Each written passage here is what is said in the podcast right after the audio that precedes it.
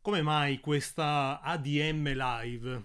Mm, ho deciso di, di, fare queste dirette in maniera assolutamente informale, um, senza preoccuparmi del, dello script, senza preoccuparmi del plot, senza preoccuparmi di tutte quelle cose che di solito si seguono per fare le cose fatte per bene.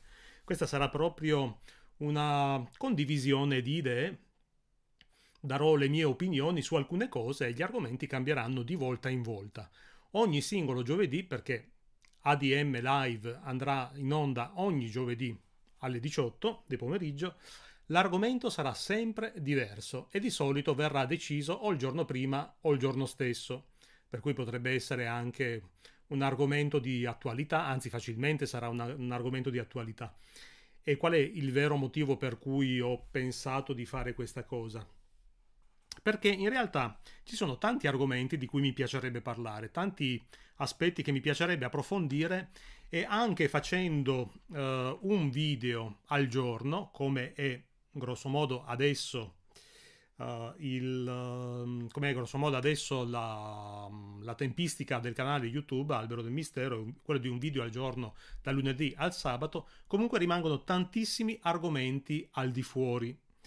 E allora, sperando nelle connessioni di internet che funzionino bene, sperando nel clima, che qui piove ormai a dirotto da, da qualche ora e prevedono che debba piovere ancora per altri circa 55 anni.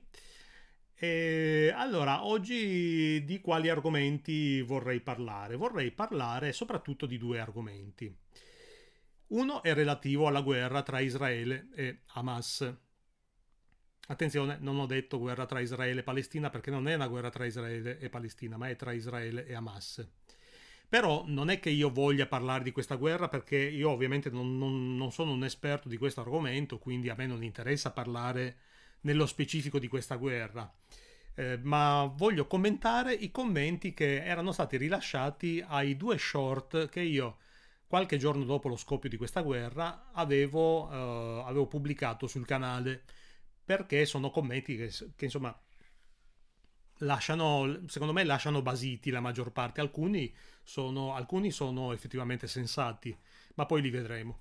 E il secondo argomento invece è Mm, fare un riferimento così, una riflessione con voi sulla politica, sulla pochezza della nostra politica, sulla, sulla volgarità, sulla, ecco, sulla volgarità soprattutto e sulla, um, sull'aggressività presente nella politica italiana. Ormai lo sappiamo, non è più soltanto un problema italiano, si sta diffondendo anche altrove questo, questo aspetto, ma insomma dopo ne parleremo. Ecco, questi sono i due argomenti. Ma allora, per uh, parlare del, dei commenti, per commentare i commenti su, sulla guerra tra Israele e Hamas, vi faccio vedere innanzitutto i due short che avevo pubblicato, perché così, um, così potete rendervi conto di quello che avevo detto all'epoca. Uh, sono stati pubblicati rispettivamente l'11 e il 12 ottobre, quindi 4 e 5 giorni dopo lo scoppio della guerra. E, um, andiamo con il primo. Ancora una volta una guerra tra Hamas e Israele, anzi un attacco spietato, orribile di Hamas, terroristico, da parte di Hamas nei confronti di Israele. E ancora una volta eh, tantissime persone in rete che incominciano a prendere posizione, in rete ma anche fuori dalla rete, in televisione, anche nomi famosi, nomi molto conosciuti che fanno peso che si portano dietro un bel po' di gente, ma quello che mi chiedo io anche questa volta è davvero è necessario prendere posizione per Hamas o per Israele? Contro Hamas sicuramente perché è un'organizzazione terroristica, ma contro Israele, contro la Palestina, ma è davvero necessario? Lasciamo che siano gli stessi abitanti di quei popoli, gli stessi membri di quei popoli a prendere posizione nei confronti dei loro governi, ma noi per una volta stiamocene un po' zitti. E questo era il primo short. Il giorno dopo, il giorno dopo, visti già i commenti che incominciavano ad arrivare, eh, ne ho pubblicato un secondo, um, che secondo me è anche un po', cioè esprime esattamente quello che io intendevo dire, ed è questo. E a tutti coloro che continuano a schierarsi dalla parte della Palestina oppure dalla parte di Israele senza considerare la storia, io eh, vi dico, provate ad informarvi su che cosa è successo prima che si formasse lo Stato di Israele, perché soltanto inserendo nel contesto storico possiamo capire che in realtà non c'è qualcuno che abbia tutte le ragioni o tutti i torti, ma ciascuno ha le proprie motivazioni e i propri torti.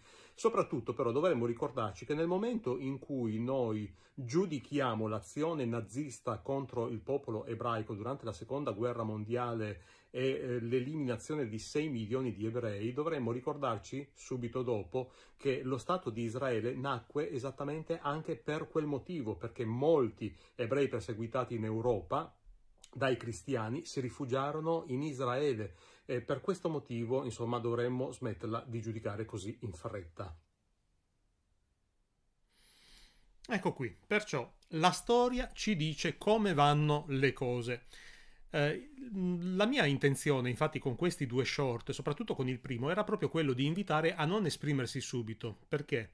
Perché volendosi esprimere subito su una guerra che sembrava semplicemente l'ennesimo capitolo e probabilmente è sem- non semplicemente, ma è l'ennesimo capitolo di una guerra che ormai va avanti da decenni, di uno scontro, di uno scontro ecco, che va avanti da decenni tra Israele e la Palestina in varie sue manifestazioni negli ultimi decenni con Hamas, e, ehm, è facile, era facile secondo me mh, gettare le proprie precomprensioni sull'accaduto o su quello che stava accadendo e quindi ognuno sarebbe partito, no? eh, lancia in resta con eh, il suo presupposto e con la sua tesi da dimostrare. Allora, secondo me, in una situazione così complicata e così delicata, oltretutto in cui questa nuova guerra eh, si è andata a, ad assommare agli altri stati, alle altre condizioni di conflittualità che ci sono in giro per il mondo, ma sempre più vicine a noi, perché la guerra in Ucraina è, mm,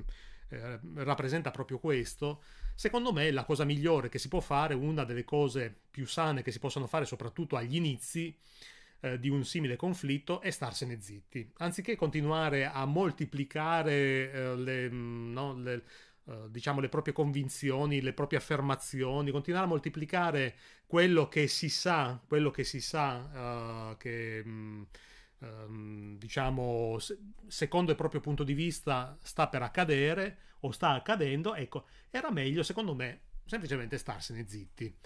Eh, per quale motivo? Proprio perché, come dice secondo short, la storia, il tempo, avrebbe dimostrato con più chiarezza la situazione. E allora, effettivamente questo secondo me è quello che è stato. E la situazione qual è? La situazione è che Israele ovviamente, ovviamente, senza ovviamente, la situazione è che Israele ha risposto al conflitto innescato questa volta da Hamas con una violenza ed una esagerazione che è assolutamente intollerabile. Assolutamente intollerabile, come intollerabile era ovviamente l'attacco di Hamas. Um, ecco, più in là non mi spingo con la mia analisi perché io voglio proprio concentrarmi sui, uh, sui commenti che sono stati rilasciati alle, eh, alle, ai due short. Allora, io ve li leggo e poi voi mi dite se secondo voi è una cosa che ha senso. Allora, al primo short, dove chiedevo perché per una volta non facciamo silenzio, un commento dice per esempio stare zitti aiuta chi è più forte a mantenere lo status quo. Tutti zitti non cambia nulla bene per Israele che occupa la Palestina dal 1967. Scritto in maniera un po' sgrammaticata questo commento e però cosa intendeva dire? Intendeva dire che invece bisogna parlarne perché così si aiuta a modificare, a cambiare la situazione.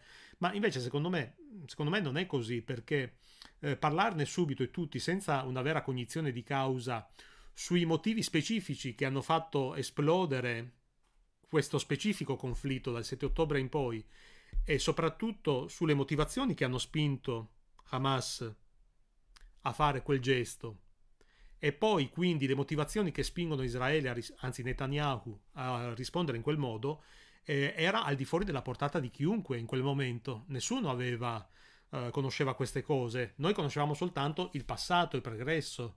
Ma non è che soltanto perché allora sappiamo come è andata finora, automaticamente capiamo come andrà d'ora in poi. Perché l'essere umano sfugge assolutamente al, ehm, alla prevedibilità. L'essere umano è assolutamente imprevedibile, non si sa cosa può succedere e infatti in questo caso, per esempio, Israele ha dimostrato di essere ben più efferato di quanto, di quanto uh, sia stato Hamas, perché la sua risposta è stata 10 volte tanto, 20 volte tanto, ormai sfugge anche no, la reale cognizione dei, dei, dei numeri, insomma, però è di sicuro una strage senza fine una strage che non è più giustificata, non è più giustificata. Una risposta immediata poteva essere giustificata, ma forse pensandola in modo più chirurgico, no? Cioè delle azioni di Israele per andare a cercare sti capi di Hamas, fossero stati anche mille in tutto, andarli a cercare uno per uno, stanarli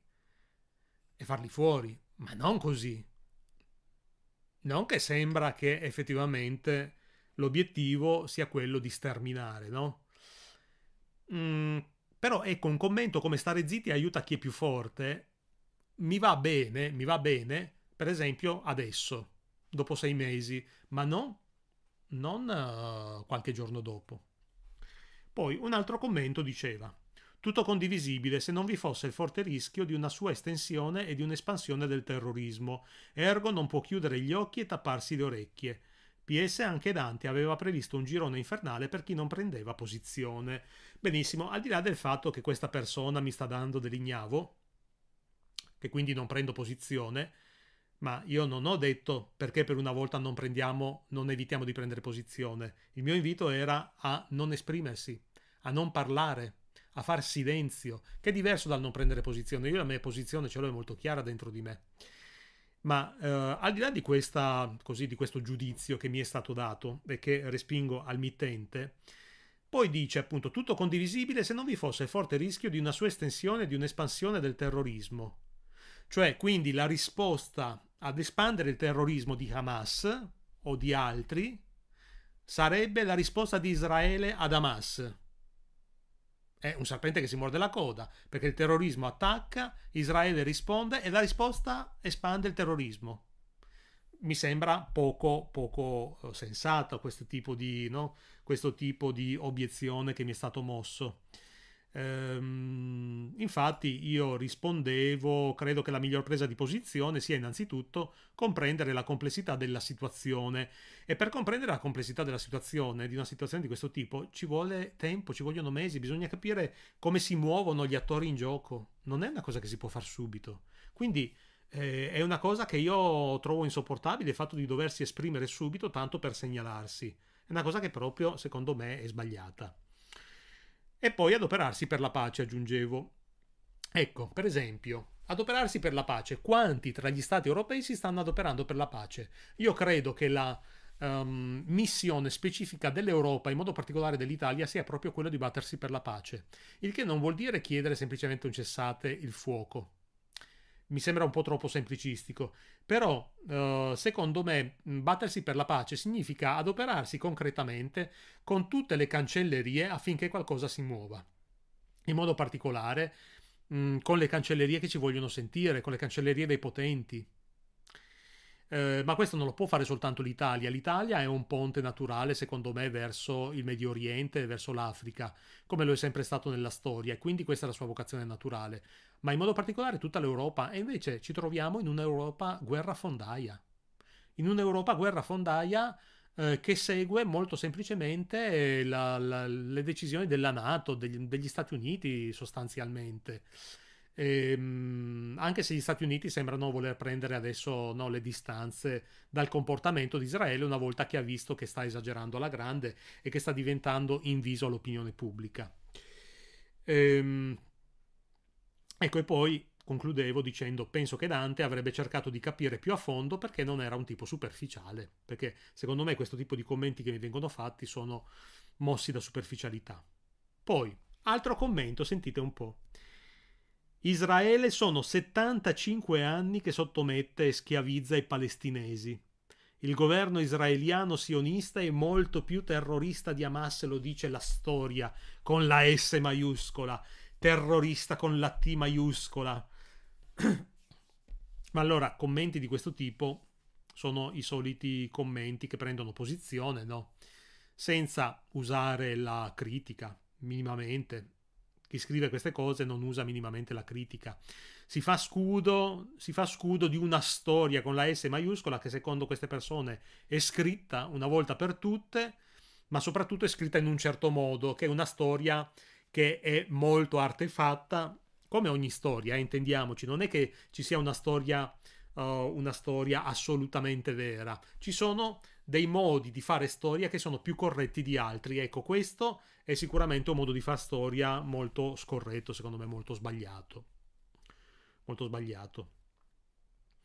Perché 75 anni Israele sottomette e schiavizza i palestinesi. Io veramente vorrei ricordare eh, che i primi a non volere lo Stato palestinese accanto a quello israeliano, quando Israele prese il posto che gli venne dato dalle Nazioni Unite e dall'Inghilterra, furono eh, i paesi arabi. Quindi non lo so insomma se sia proprio così, no?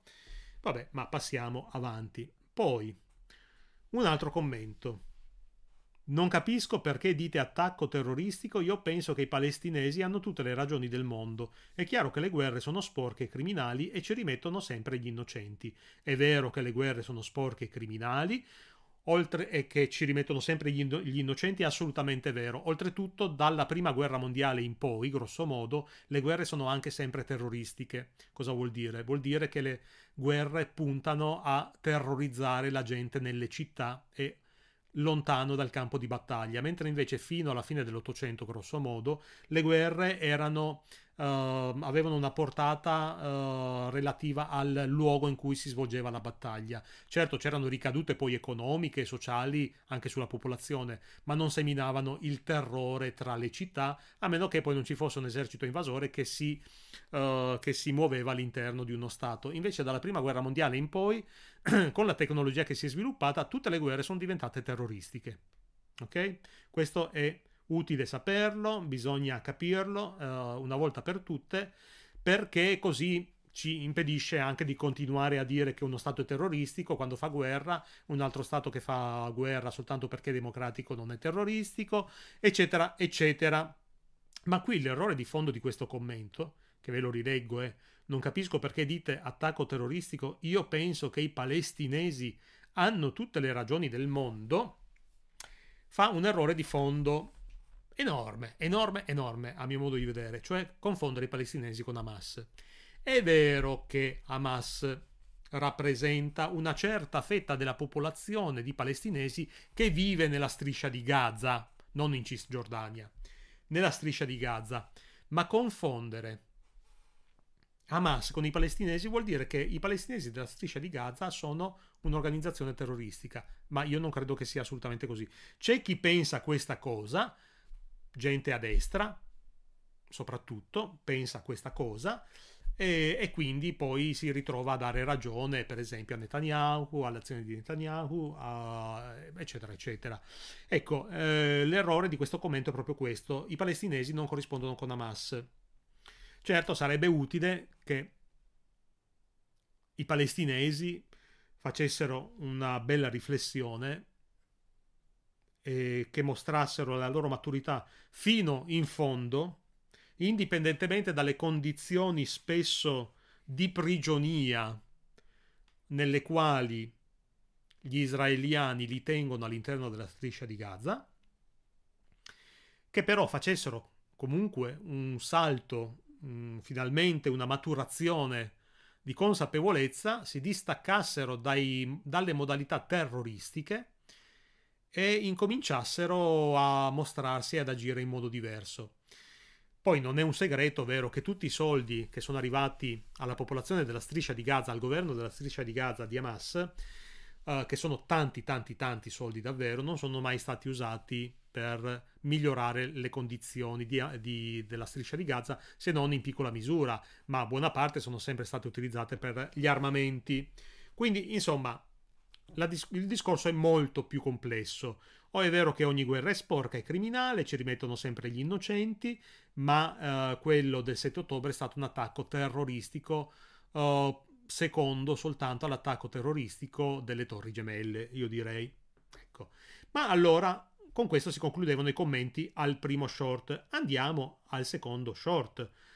Quello in cui io dicevo che la storia ci dice come vanno le cose. Ma prima di, uh, prima di commentare devo bere un goccio d'acqua.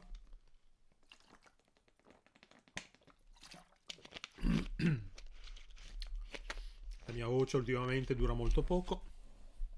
Sarà che parlo tanto per fare tanti video. Perché quando comincio a fare i video, a registrarli, ne registro praticamente una decina di colpo. Passo tutta la giornata a registrare video. E, e insomma, è la voce, quindi poi ne risente poi basta che uno sia raffreddato come sono io. Allora, ben 29 commenti in questo secondo short. La storia ci dice come vanno le cose. Io dicevo appunto aspettiamo e, vedi- e vedremo come staranno le cose, come sta in effetti succedendo. Il primo commento che trovo. Questa cosa non toglie il fatto che ci sia un oppressore e un oppresso in questa storia. Se dalla parte di chi opprime si fosse espressa più tolleranza e comprensione, non ci sarebbe la situazione critica che si pone oggi. Nulla giustifica le atrocità perpetrate sui civili da entrambe le parti, ma in questa storia c'è chi ha più responsabilità dell'altro. Punto. È vero, è vero, in questa storia c'è chi ha più responsabilità dell'altro. Però diciamo che ci sono diversi tipi di responsabilità all'interno di questa storia. C'è da un lato sicuramente la responsabilità di Israele, nel modo in cui tratta gli abitanti della striscia di Gaza e nel modo in cui tratta i territori della Cisgiordania, no? che si sta annettendo sempre di più con i coloni. E questa è sicuramente una responsabilità gravissima che gli va addebitata. Poi c'è la responsabilità di Hamas, questo gruppo terroristico che governa la striscia di Gaza e che non fa praticamente nulla di buono per la sua popolazione, se non poche robe, eh, ma che anzi sta continuando a ehm, agire in modo tale da attirarsi, da attirarsi la risposta ovvia di Israele, perché l'attacco tremendo del 7 ottobre che Hamas ha mosso a Israele era ovvio che avrebbe avuto questo tipo di risposta, perlomeno nell'immediato, meno ovvio che poi sarebbe durata così tanto e in questa maniera così pesante. Però era ovvio che avrebbe avuto questo tipo di risposta, allora mi viene da pensare che Hamas l'abbia fatto apposta, proprio perché voleva suscitare questo tipo di risposta e quindi suscitare sdegno nei confronti di Israele. Quindi la responsabilità precisa di Hamas è gravissima, gravissima sia nei confronti della situazione attuale che nei confronti però della popolazione che continua ad affliggere lei in prima misura, oltre che Israele. D'accordo? Quindi oppressore è anche Hamas nei confronti della sua popolazione. E poi ci sono le responsabilità dei paesi arabi. La realtà è che praticamente a nessuno dei paesi a nessuno dei paesi arabi frega niente della Palestina. Frega niente della popolazione della striscia di Gaza. L'Egitto non li vuole. Gli altri paesi, la Giordania, eh, si vede bene dall'aiutare i cisgiordani. Eh, non c'è praticamente paese islamico che voglia i palestinesi perché sono una patata bollente e poi forse anche per altri motivi. Forse anche per altri motivi. Quindi, insomma, le responsabilità non è che siano soltanto di Israele. Eh, vediamo che cosa avevo risposto. Avevo risposto: la storia è molto complessa. Giustificare le azioni dei terroristi, oltretutto, va contro la causa degli stessi palestinesi. Eh, questo è il fatto, signori miei. Giustificare quello che ha fatto Hamas con il 7 ottobre va contro l'interesse dei palestinesi, che è davvero una popolazione oppressa, ma non soltanto, non unicamente da Israele. D'accordo? Andiamo avanti. Vabbè, poi c'è un ringraziate gli inglesi qua. Andiamo alla preistoria.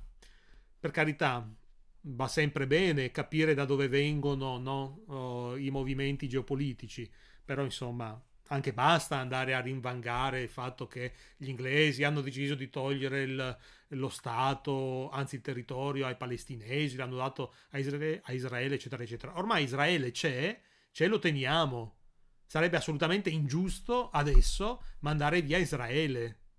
Sarebbe proprio l'ingiustizia nell'ingiustizia. La cosa giusta è riconoscere in un modo o nell'altro che quel territorio è anche dei palestinesi, o in una sua porzione, oppure in una convivenza gestita in un altro modo. Questo è quello che penso io.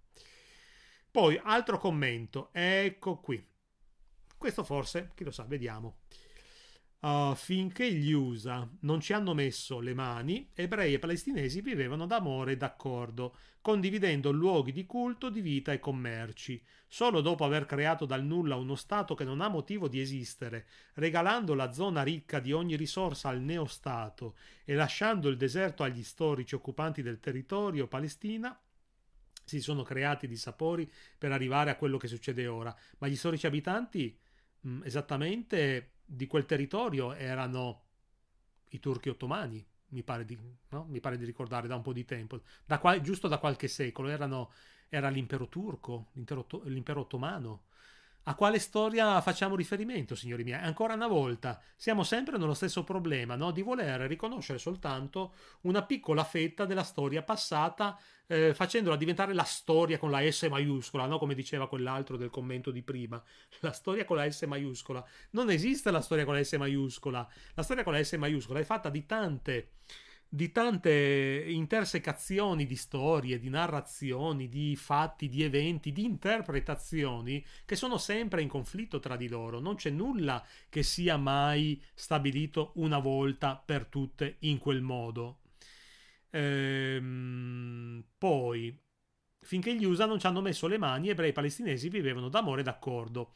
A me non sembra, perché fin da quando è nato il paese, il, lo Stato di Israele, sono nati i conflitti. Sono nati i conflitti e per i primi tempi Israele ha dovuto semplicemente rispondere e difendersi dagli attacchi terroristici e dagli attacchi dei paesi arabi che non volevano Israele lì, d'accordo?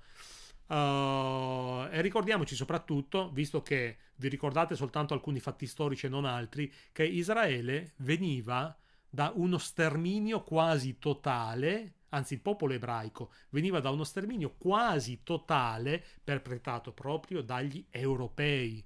Quindi ricordiamoci che quando gli europei decidono di uh, dare un luogo, finalmente una patria a Israele, è nella memoria di questa cosa, per dargli un luogo in cui si sentissero protetti, si sentissero a casa propria e non dover più affrontare, come era successo nei due millenni precedenti, le eh, persecuzioni e l'antisemitismo.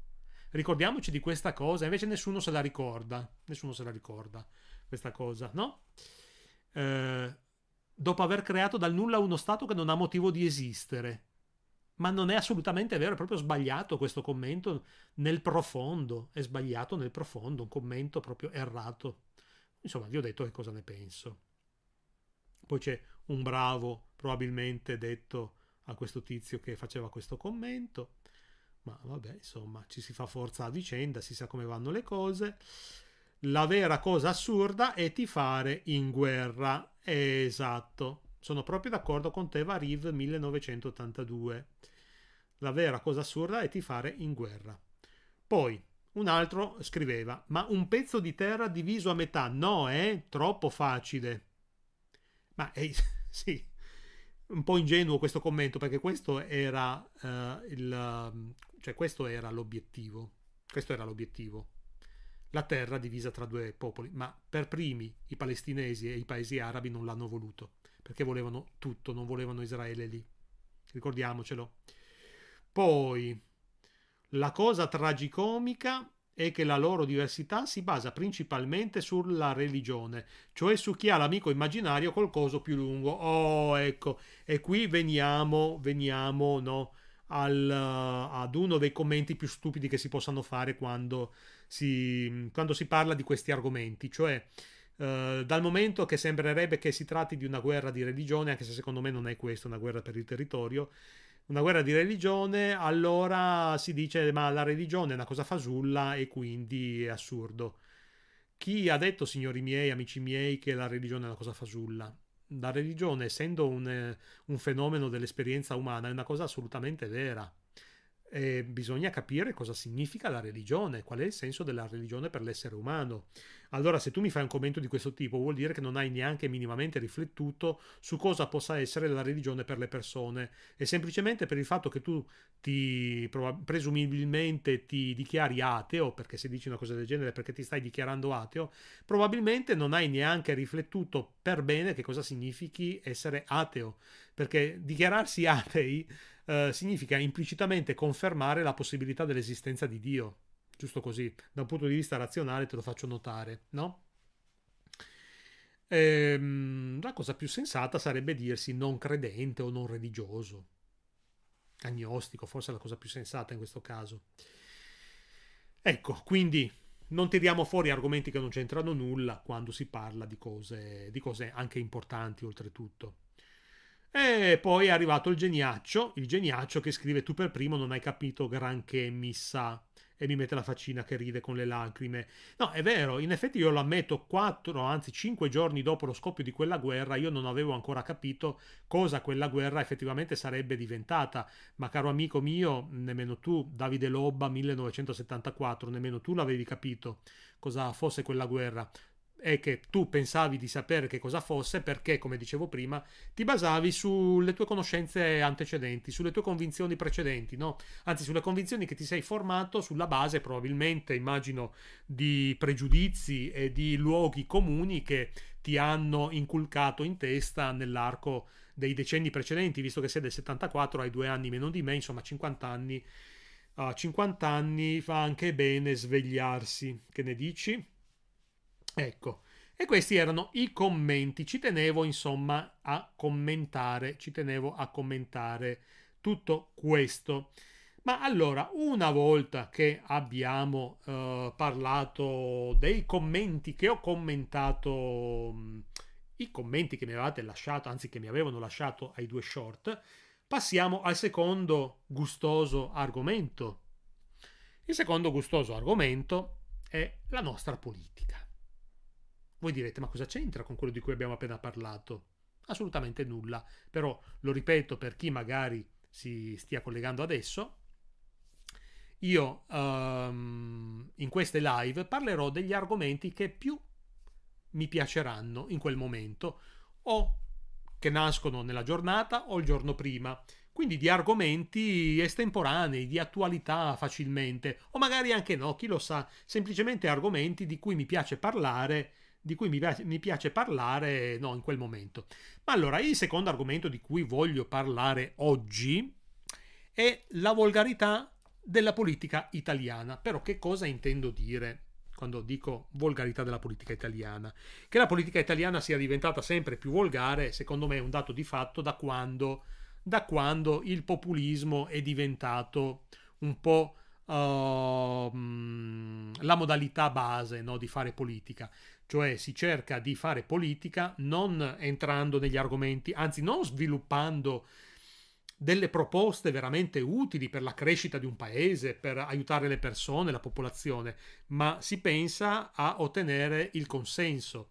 Ora, ottenere il consenso è un dato assolutamente fondamentale e importante eh, per chi fa politica. Chi fa politica ha come obiettivo quello di ottenere il potere, perché altrimenti non potrebbe mettere in pratica i propri propositi, giusto, i propri progetti. Quindi il politico deve ottenere il potere, non è una brutta cosa il potere legato alla politica, d'accordo? È un dato fondamentale e necessario. Il problema, qual è? Il problema è che da quando da quando diciamo c'è stata una certa scesa in campo di un personaggino che adesso non c'è più, la politica è diventata soprattutto farsi, anzi no dai, mm, diciamo la verità, già, già prima, perché Mani Pulite metteva in luce questo aspetto, da un po' di tempo, insomma, sta parte, da qualche decennio a questa parte, la politica italiana, e non soltanto in Italia, è diventata farsi gli affari propri. Ottenere dunque il consenso non serve più per avere il potere in mano e modificare le cose affinché le persone stiano meglio e il paese cresca, ma è, eh, ha come obiettivo eh, il fare le proprie cose creare uh, il proprio status quo, quello che personalmente si pensa sia giusto per il paese, anche se può essere la cosa più sbagliata che esista e le conseguenze ormai le vediamo da diverso tempo in Italia. Uh, quindi, quando io parlo di volgarità della politica italiana, non parlo esattamente di questo populismo, di questa modalità che ormai va per la maggiore, no? Anzi, quasi tutti ormai fanno così, non proprio tutti, ma quasi tutti. Ma intendo riferirmi ad una conseguenza di questo modo di fare, cioè che il livello espressivo per raggiungere il consenso si abbassa sempre di più. Per quale motivo? Perché uh, se tu ti esprimi con la pancia, se tu ti esprimi con la pancia, uh, incontri immediatamente e subito uh, la um, condivisione delle persone che non sono più di tanto abituate a ragionare e a riflettere sul medio-lungo periodo. E purtroppo in una popolazione sono sempre state la maggior parte questo tipo di persone. Se noi prendiamo uh, il 100% degli abitanti di, una, di uno Stato, di questo 100%, un buon 50%, ma forse anche di più, chi lo sa, prevalentemente quando deve parlare di cose che lo toccano sul personale, come possono essere decisioni politiche, ragiona con la pancia prima che ragionare con la testa. E quindi se arriva il politico che vuole ottenere il consenso, il modo migliore che ha per ottenere il consenso è quello di uh, parlare con la pancia, perché in questo modo è sicuro che riuscirà a ottenere il consenso. Questo spiega il perché i nostri politici sempre di più ormai parlano nel modo in cui parlano, si esprimono nel modo in cui si esprimono. Ecco, qui entra la volgarità. Perché, eh, perché la volgarità probabilmente è anche una modalità media della mediocrità della popolazione, no? Cioè, eh, la popolazione di tutti i giorni si esprime in modo volgare, no? Uh, usa parolacce, Qua nel Veneto si bestemmia a sprombattuto. E quindi allora il politico che vuole ottenere sempre più consensi in una situazione in cui, attenzione, ormai metà della popolazione non va più a votare, trova come modo migliore quello di abbassare sempre di più l'asticella dell'espressione. Ed ecco le schifezze a cui assistiamo oggi. Ma quello che a me colpisce di più, ve lo dico adesso, perché a me non è tanto... Sì, certo, la volgarità non mi piace, è proprio una cosa che a me non piace, cioè nella politica eh, secondo me bisognerebbe trovare il modo di ritornare al modo, al modo mh, mm, nobile di fare politica. E secondo me ci si tornerà. Ci vorrà un po' di tempo, ma ci si tornerà. Per necessità, se non altro. Ma quello che a me più colpisce è che da quando questa destra è andata al potere, eh, sono ovviamente salite alla ribalta tutta una serie di figure legate all'establishment di destra, no? E quindi pensatori, uh, giornalisti di un certo tipo um, e vari personaggi che ovviamente dichiarano la propria adesione ad un certo tipo di cultura di destra. Io non credo che la destra che c'è adesso al potere rappresenti la destra to cure. Io credo che sia possibile una destra molto migliore, molto molto migliore, che anche se magari non si è d'accordo con i suoi obiettivi, perché una destra tendenzialmente conservatrice, non è progressista, quindi tende a conservare lo status quo, ma in certi aspetti, in certi ambiti, a me va bene anche conservare lo status quo, non in tutti, in certi bisogna progredire. Ma comunque esiste la possibilità di una destra migliore. Ma in Italia attualmente non abbiamo questa destra, c'è una destra che veramente, io la giudico becera, io la giudico una destra becera. Mi farò molti nemici dicendo questo, lo so, ma vabbè, io l'ho detto qua in ADM Live, esprimo esattamente quello che penso degli argomenti di cui parlo. Questa destra è becera, ma la gente che gira attorno a questa destra è ancora peggiore. Ma non se ne può più di gente come Vannacci che pensa di poter dire esattamente quello che, che, che gli passa per la testa senza considerare il ruolo che ha a livello di importanza, no? a livello di Stato. Non se ne può più di giornalisti che senza problemi all'interno dei talk no? uh, aggrediscono trattando proprio male, con volgarità, con, uh, con, con grevità, in maniera, in maniera assolutamente, assolutamente cafona gli altri. Io queste cose le vedo soltanto o soprattutto da quando c'è eh, questa destra al potere. A me dispiace dirlo. Ehm, mi piacerebbe tanto, ecco, che questa destra veramente si trasformasse e magari succederà e incominciasse a, ad avere veramente più a cuore, più a cuore il paese, uh, così come anche la sinistra. Va detto che anche la sinistra non è che abbia molto a cuore questo paese, perché nel momento in cui tu continui a portarmi avanti eh, dei discorsi che sono sempre no, così a pacchetti standard e le cause LGBTQ e le cause femministe e le cause green eccetera eccetera ma praticamente smetti smetti di parlare al cuore o anche se volete alla pancia delle persone ma facendo leva su dei bisogni reali, non su dei bisogni fittizi, come per esempio la paura dello straniero.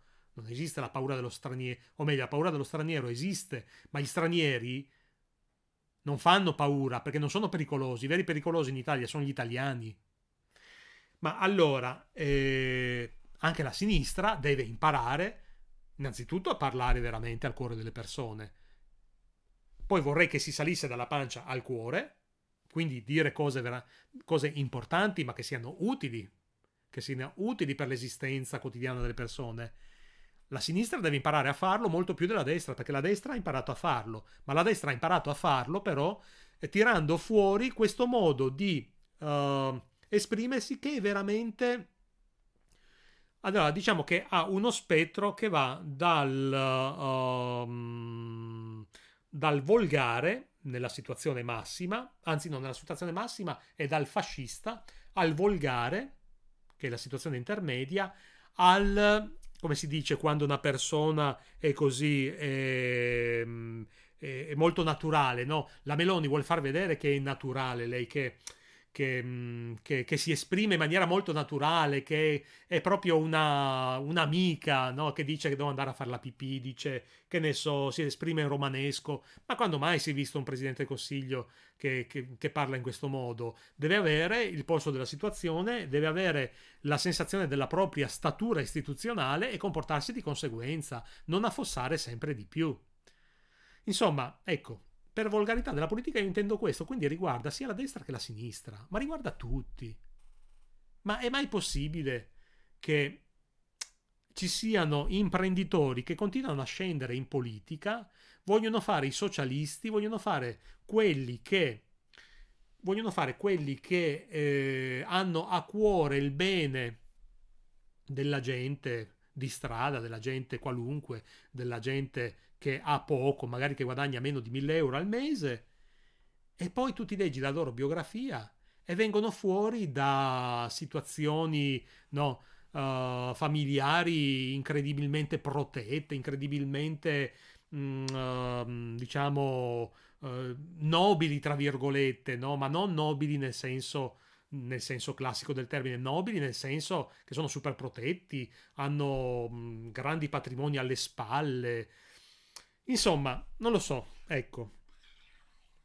Ho detto un po' di mie riflessioni, ho condiviso un po' di mie riflessioni. Proprio così, a caldo. Avete visto senza un copione, senza uno script, senza aver deciso prima che cosa dire. Sem- così saranno le ADM live. Uh, la prossima volta, il prossimo giovedì alle 6, non so di cosa parlerò esattamente. Direi che questa ADM è stata anche fin troppo lunga perché è durata 45 minuti e quindi io la chiuderei qui. Vi saluto e ci vediamo al nostro prossimo incontro.